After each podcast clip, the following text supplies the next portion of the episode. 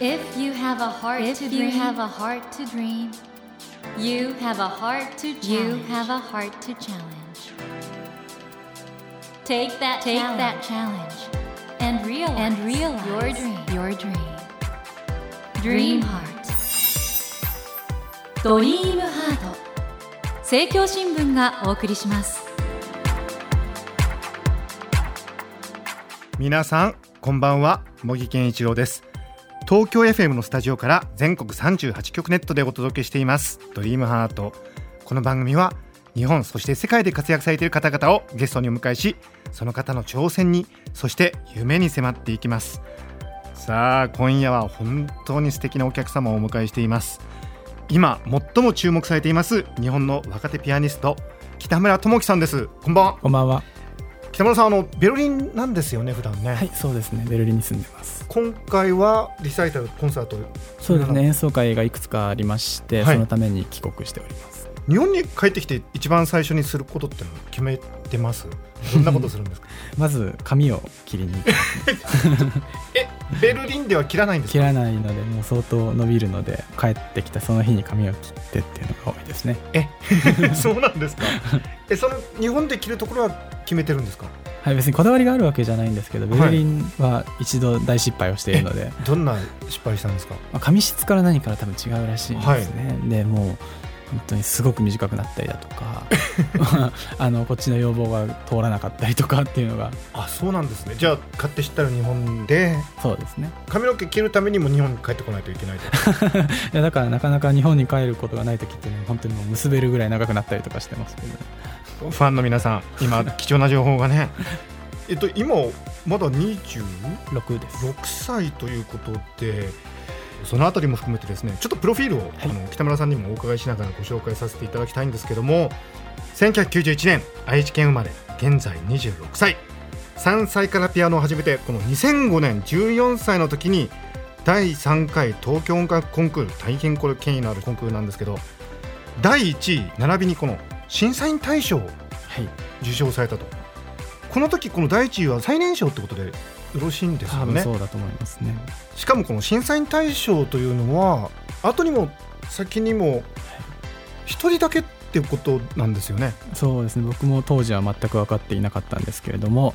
そういうことみたいです。えーと、実はこの東京音楽コンクールは今年第15回を迎えるんですけど14回までで1人というってすごくないですか、まあ、ありがたいお話です、ね、というもう本当に彗星のようなデビューをされましてこれまでに東京の夏音楽祭中之島国際音楽祭ラフォロジューネ・オ・ジャポン音楽祭などの音楽祭にも出演されてるんですけれども愛知県立明和高等学校音楽科を経て東京芸術大学に入学して、はい、2011年からベルリン芸術大学に行かれてるんですけどピアノ科および古楽科に在籍中ということでこのベルリン芸術大学というのはなんか音楽とか芸術を一つのキャンパスで教えてらっしゃるということなんですけど、まあ、あの絵画だったり演劇だったりだとかいろいろありますね。どうですか？そのキャンパスの雰囲気ってのはどんなとこなんですか？街中にいきなりドーンと街中にですし、はい、まあ人にもよるんでしょうけれどもやっぱりその全ての人と関わるのはなかなか難しいですし、はい、特にピアニストはずっと一人で練習してなきゃいけないっていうのもあるので、まあ、音楽の同僚はたくさんいても、はい、他の科といいますか他の部門の友達を作るのは意外と難しかったりしますけどね。あの北村さんがお書きになってるエゾエ記念財団のホームページの文章ティアガルテンっていうんですか？その森が近くにあってそこを散歩するのが意外といいというようなことを書かれてましたが。そうティアガルテンっていうのがちょうど学校の裏にありまして、はい、とっても大きい森なんですけれども。皆さんよくご存知のベルリンフィルのあるフィルファーモニーは、はい、歩いてどれぐらいのところにあるんですか、えーとまあ、普通の人はバスで行きますが、はい、僕はティアガルテンを歩いて行くこともあります。であの近道を知ってれば意外と30分もかからずそれがでもそこにフィルハーモニーがあるんですから本当に音楽の環境としてはそうですね。だからまあだからベルリンの本当に真ん中にドーンとそのティアガルテンがあるっていう感じですね、はい、そんな今あのまさに音楽の都ベルリンで勉強されてるんですけどもピアノとの出会いは3歳の時ということでよろしいんですか？プロフィールにはそういうふうに書いてますけれども、はい、まあ本当にあの僕長男なんですけれども、はい、まあ音楽が好きなように見えたらしくて地元の音楽教室に通ってってそれが始まりですね。だからもちろん3歳からピアノをバリバリ演奏していたというよりは最初はまあ本当に音楽教室に通ってなんでしょうね。歌歌ったりとかそういうことしてたんだと思うんですけど。それから北村さん14歳で東京音楽コンクール最年少で1位になったということはどっかで本格的に始められたってことですよね。いやもちろんはい。そそれはどれぐらいの年から？うんまあ今も昔もそのピアノを弾くことはとっても好きなんですよね。で続けてたらこうなったっていうのが本当は一番正直な答えなんですけれども、はいはい、最初はピアノが家になかったのがある時にピアノを買ってもらって練習をちゃんとするようになってで先生が変わって急に難しい曲が課題に出るようになったりとかそういうすごく自然な流れで。うんあのこの東京音楽コンクールですと、はい、その本戦では例えばバッハの「パルティータ第1番」などこれどうなんですか？こういう音楽コンクールで一般にこういうのを弾くと有利とかそういう曲はあるんですか？いやもちろんありますし僕が受けた頃は本戦でもソロを弾いてた今はオーケストラとのようになってるんですけど、はい、ルールが違ってて、そもそもこのコンクールを受けたのももし本戦まで行けたら40分間あの東京文化会館でソロが弾けるっていうそれが目的だったので。本当にピアノ弾くのがお好きなんですね。そうですね。で圧倒的な成績を収められたわけですけどその時のお気持ちやっぱり嬉しかったんですよね。嬉しかったですけれども、はい、まあ、ピアノ習ってる子供はなんとなく例えば部活で大会に出るみたいな感じで毎年何かコンクールは受けるんですよね。はい、でそんな流れで受けるようなコンクールじゃなかったのかもしれないですけど、たまたま僕はこのコンクールにご縁があって応募して、まあ、こういう結果をいただいて本当に結果が出たその瞬間っていうのはやったってただそれだけですよね。あのもう別にその後どうのこうのなんていうのは考えもしなかったですし。今やそのコンサートピアニストとして活動されてるわけですけどどうですか？あのピアノコンクールってのはね例えばそのシドニーだとかリーズなどでもピアノコンクール入選をされてますけれども、はい、やっぱりピアニストにとっては必要なものなんでしょうかね？まあ、今振り返ると僕はこの東京音楽コンクールさんに最初のきっかけを作っていただいたっていうのはこれはまあ結果論ですけどね。あの最近あの恩田陸さんの「ミツバチと遠雷」の影響もあってピアノコンクールに興味を持つ人がぐんと増えてきてるんですけど、はい、ファイナリストになる前に何回かあるんですよね。もちろん予選がいくつもありますね。いくつ？何回くらいあるんですか？まあもちろんそのコンクールによりますから、はいはい、僕が受けた時の東京音楽コンクールだとテープ審査があって二次予選があって本戦でこれはまだコンクールにしたらピアニストにとっては良心的な方です、ね、テープ審査があるんですか？もちろんありますねテープ審査。そこで落ちる人がほとんどなんでしょうね。多分そうだと思いますけど。うわ。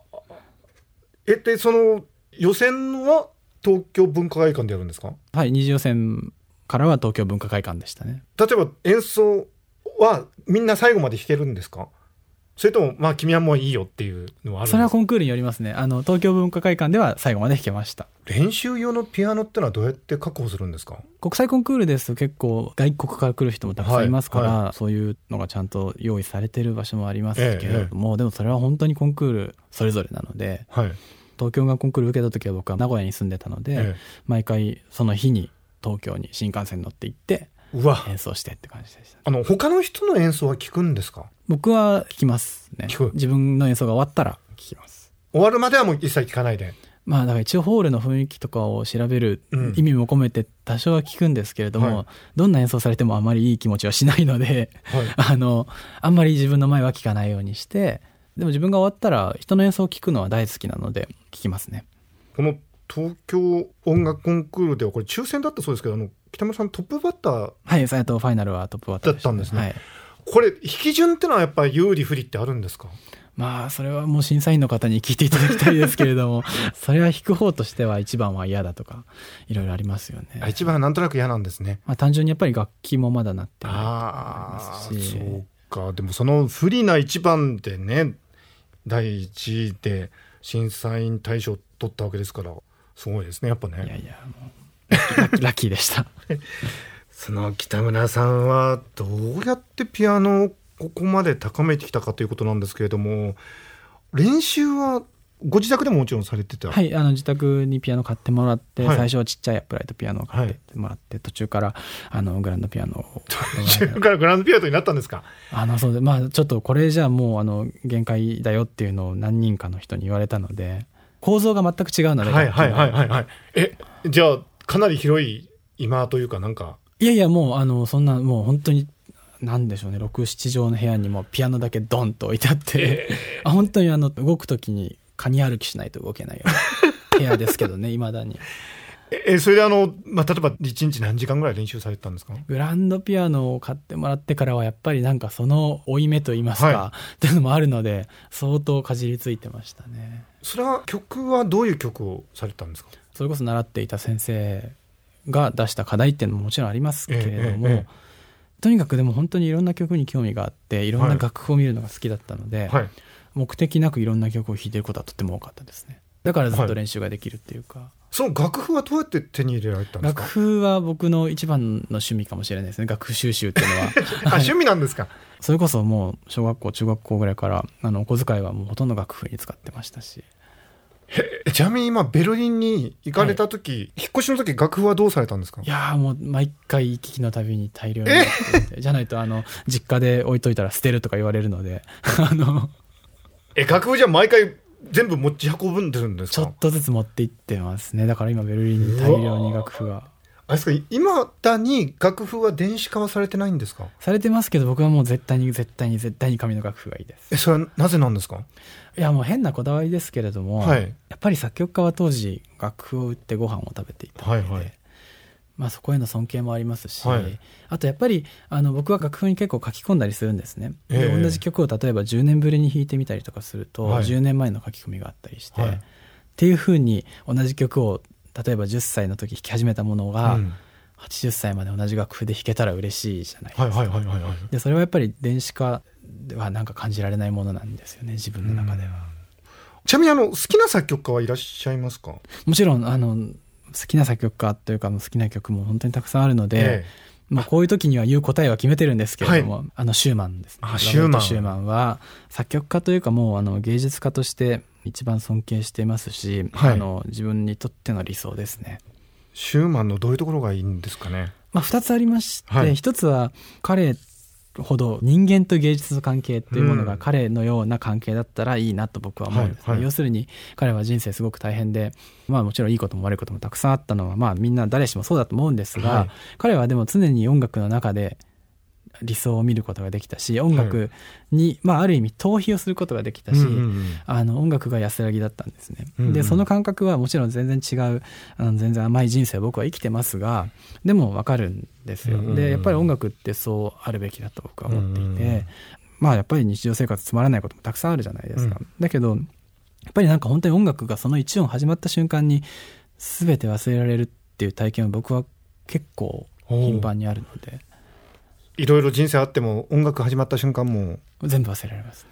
はあ、っていうのがその一つともあともう一つは自分の音楽をやる上で理想になっていることとして、はい。あのまあ、ある方が書いていらっしゃったことなんですけれども、はい、今でこそロベルト・シューマンっていうのは誰もが知ってる、まあ、音楽やってる人だったら誰もが知ってる、はい、まあ、もう名作曲家ですけれども、意外と当時は彼の仕事場っていうのはその本当に華やかな社交界に例えばいろんな作曲家がいたわけですけど、うん、彼自身っていうのは書斎の片隅で光をこうやってつけて、うん、ただただ自分の夢を綴ってた、みたいなことを書いてあってで、まあ、いかにもシューマンの音楽らしいんですけど僕はなんか自分が音楽をやる上でそれがちょっとしたモットーになっていたりとかもしますね。尊敬するピアニストとなるとどどなた方になるんでしょう？いますね。あのご存命の方は多分僕はすごく影響を受けてるので名前は出しづらいんですが、はいはい、亡くなった方だとまあピアノ始めた時からグレン・グールドはもう大ファンだし、はい。はい、ホロビッツも大好きだしっていう、そういう感じですね。例えばあのグレン・グールドさんなんかは途中でコンサートやめちゃって、スタジオ録音だけになったじゃないですか、どうなんですか？そのスタジオ録音と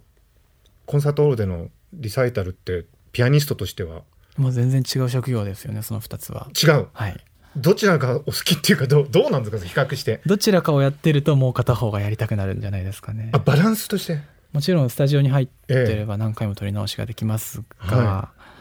い、少なくとも今時点の僕にとっては、はい、結局ずっとこもっていたって多分自分の満足いくものは得られないですし、うん、どんどん内側にこもっていってしまうんですね。うんうんうん、で逆にお客さんの前だと1回しか弾けないわけでもちろん個人としてはいろいろ気になったとしても、はい、それよりもこう一つの言葉をこう言うという感じですかね。だから細かいこと気にせずに何かが伝わればいいなと思いますし。なるほどね。コンサートはもちろんですけどスタジオ録音も大切にされていく予定なんですよね。まあ、スタジオかどうかわからないですけど、まあ、録音というものはすごくあのチャレンジングなことではありますよね。楽しみにしております。あの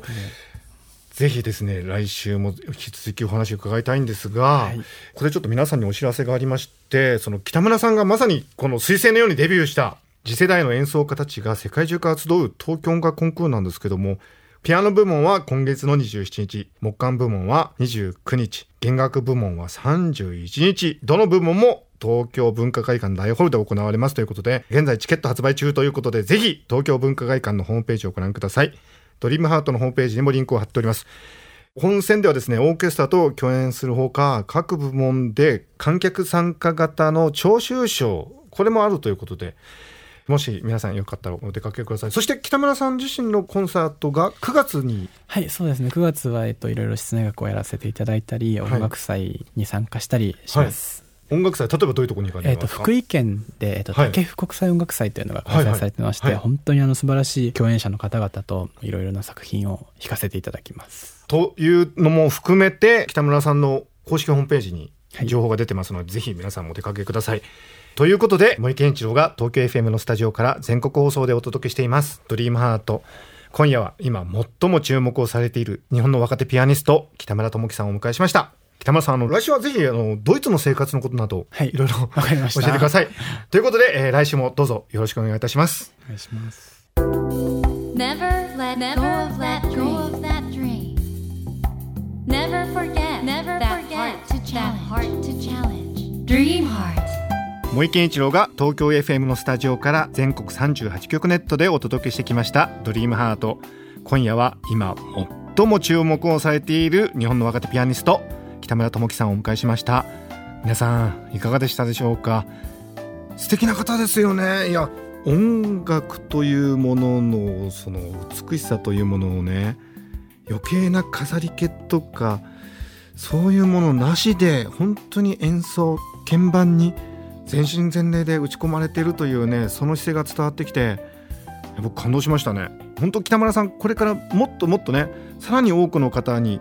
その音楽が聴かれるようになるでしょうしベルリンでのねその音楽の研鑽の生活も本当に楽しまれているようでそのあたりのね楽しさも伝わってきてなんか嬉しい気持ちになりましたね。さてドリームハウントのホームページでは毎週3名の方に1000円分の図書カードをプレゼントしています。番組へのご意見などメッセージをお書き添えの上ドリームハートのホームページよりご応募ください。お待ちしています。